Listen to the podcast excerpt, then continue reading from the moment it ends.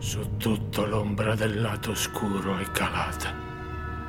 Cominciata la guerra dei cloni, eh. Non è la prima volta che questo podcast si occupa di voci clonate. Ad aprile scorso avevo raccontato la vicenda del brano Heart on My Sleeve, creato con le voci sintetiche di Drake e The Weeknd, e gli esempi di clonazione di voci di personaggi famosi usati per le truffe ormai non si contano, come nel caso recente del falso video di Elon Musk che sembra promuovere una truffa basata sulle criptovalute. Ma sono quasi sempre voci in inglese e soprattutto sono le voci degli altri. Che cosa succede e come ci si sente quando la voce clonata è invece in italiano e non è quella di qualcun altro, ma è la propria e la si ascolta mentre pronuncia perfettamente parole mai dette? E quali sono le implicazioni sociali e di sicurezza di questa tecnologia che oggi produce risultati praticamente indistinguibili dall'originale? Questa è la storia di come ho clonato la mia voce, usando un servizio commerciale aperto a chiunque, e di come oggi dobbiamo imparare a non fidarci più non solo dei nostri occhi con i deepfake, ma anche delle nostre orecchie. Benvenuti alla puntata del 4 agosto 2023 del Disinformatico il podcast della radiotelevisione svizzera dedicato alle notizie e alle storie strane dell'informatica. Io sono Paolo Attivissimo. O forse sono il suo clone. Ascoltate attentamente e provate a vedere se riuscite a capire quando sto parlando realmente io e quando invece affido questo podcast al mio clone.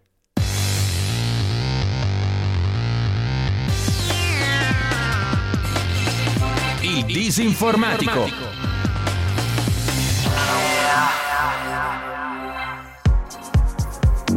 Parto subito con una premessa importante. Clonare bene la voce di qualcuno non è facile, come molti pensano.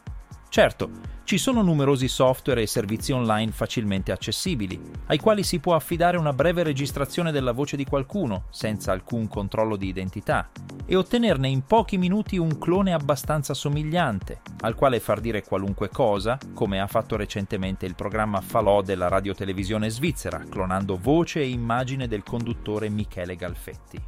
Sono il clone di Michele Galfetti.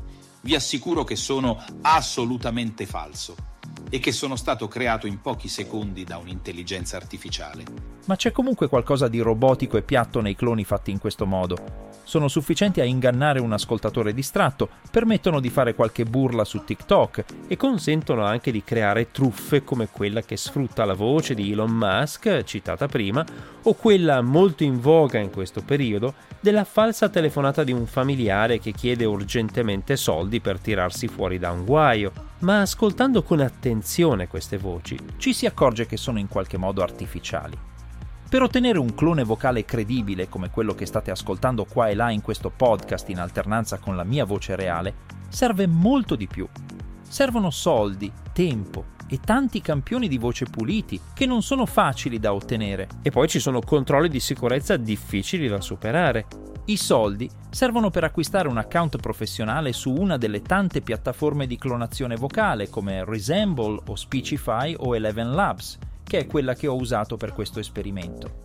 Per poter clonare bene una singola voce bisogna spendere una ventina di dollari al mese. Per clonarne di più i prezzi salgono molto in fretta. Poi servono i campioni della voce da clonare, e ne servono tanti, e di ottima qualità, non basta piazzare un microfono vicino a qualcuno per qualche minuto per rubargli la voce.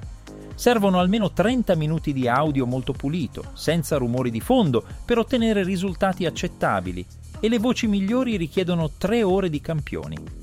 Procurarsi così tante registrazioni pulite non è facile a meno che si tratti della voce di qualcuno che parla spesso in pubblico, davanti a un buon microfono, come appunto un conduttore radiofonico o un podcaster. E anche così ci sono delle limitazioni. La voce clonata avrà infatti lo stesso tono che hanno le registrazioni usate per crearla.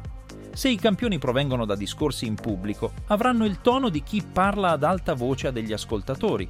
Se provengono da una conversazione privata, avranno un tono più sommesso e intimo e non ci sarà modo di cambiarlo.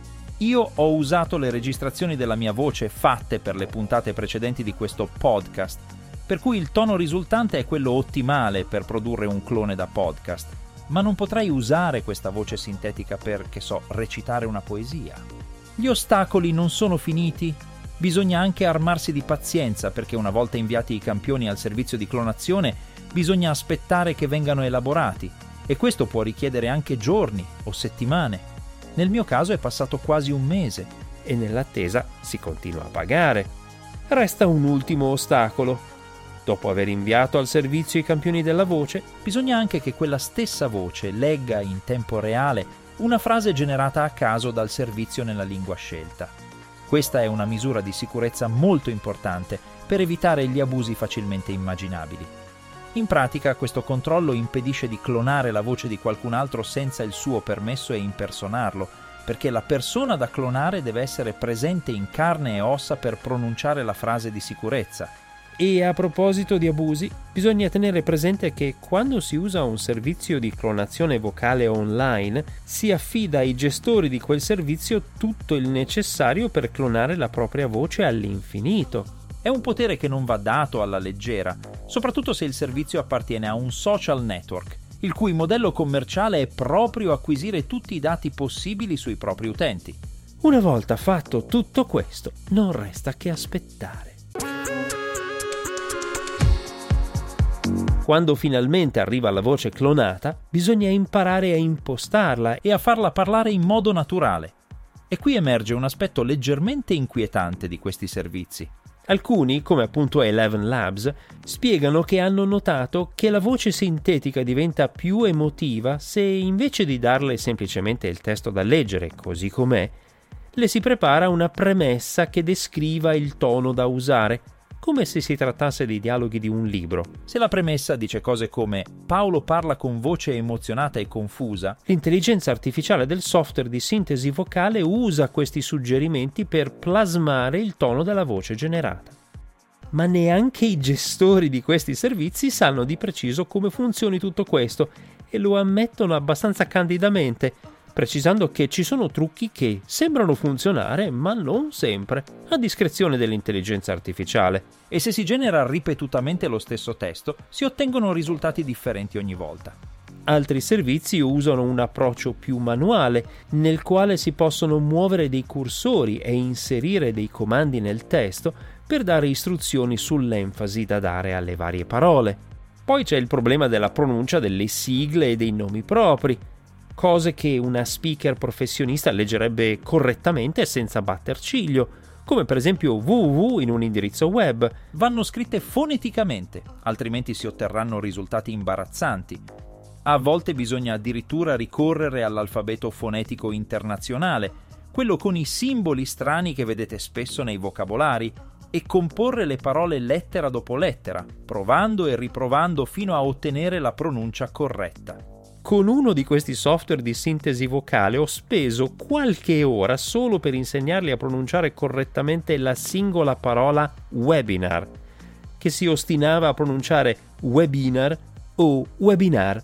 Insomma, ottenere un buon risultato non è una passeggiata e chiunque pensi che questi servizi possano sostituire in fretta e con poca spesa uno speaker professionista o peggio ancora un doppiatore rischia di rendersi conto ben presto che senza una persona esperta che le addomestichi, queste voci sintetiche danno risultati mediocri e quindi si finisce per pagare comunque qualcuno, ossia il tecnico che sa come comandare la voce. Se la voce in questione non appartiene a qualche strapagata e irreperibile celebrità, il risparmio di tempo e di denaro rischia di essere modesto.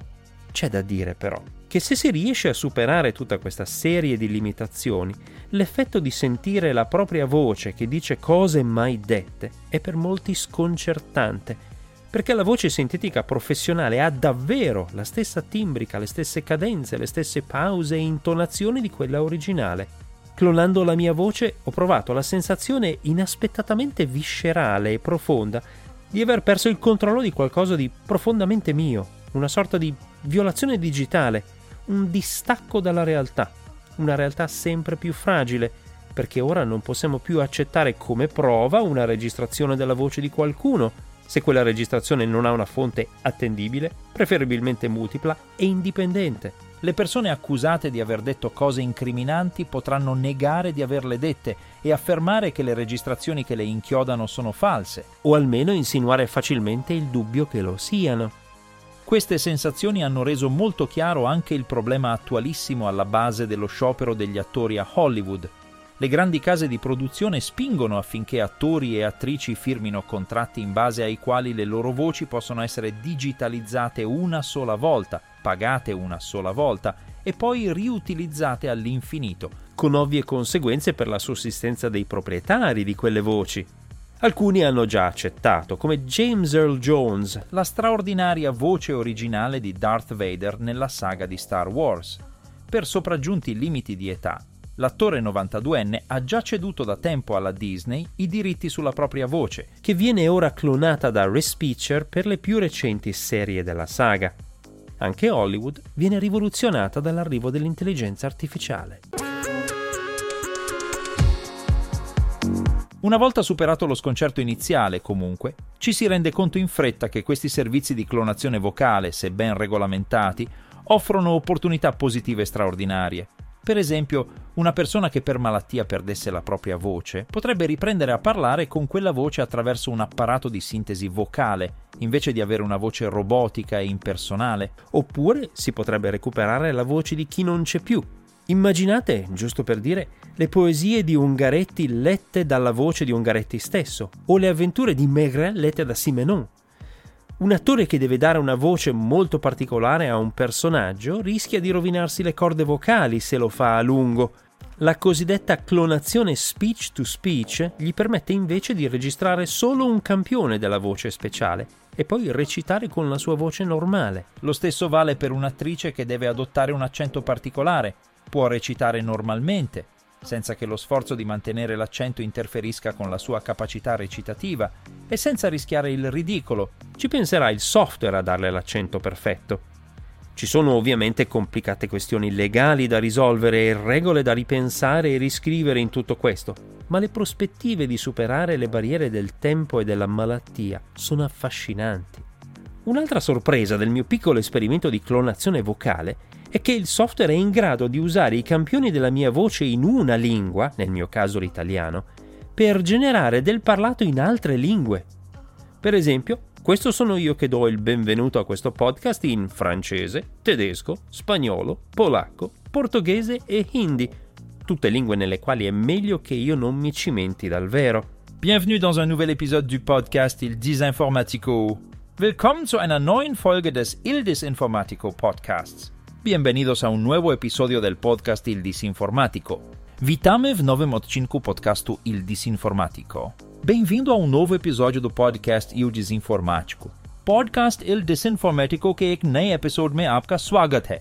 Tutte queste novità e possibilità possono disorientare e preoccupare, ma se vengono affrontate con prontezza e senza pregiudizi, regolamentandole per tempo, possono essere l'inizio di nuove forme di lavoro e di creatività. E come noi consideriamo assolutamente normale sentire la voce incorporea di una persona lontana attraverso il telefonino, probabilmente chi nasce oggi troverà altrettanto normale parlare con un clone vocale dei propri amici e colleghi e forse non gli sembrerà neppure importante la differenza fra clone e originale, almeno fino al momento in cui vorrà passare dallo speech to speech al cheek to cheek.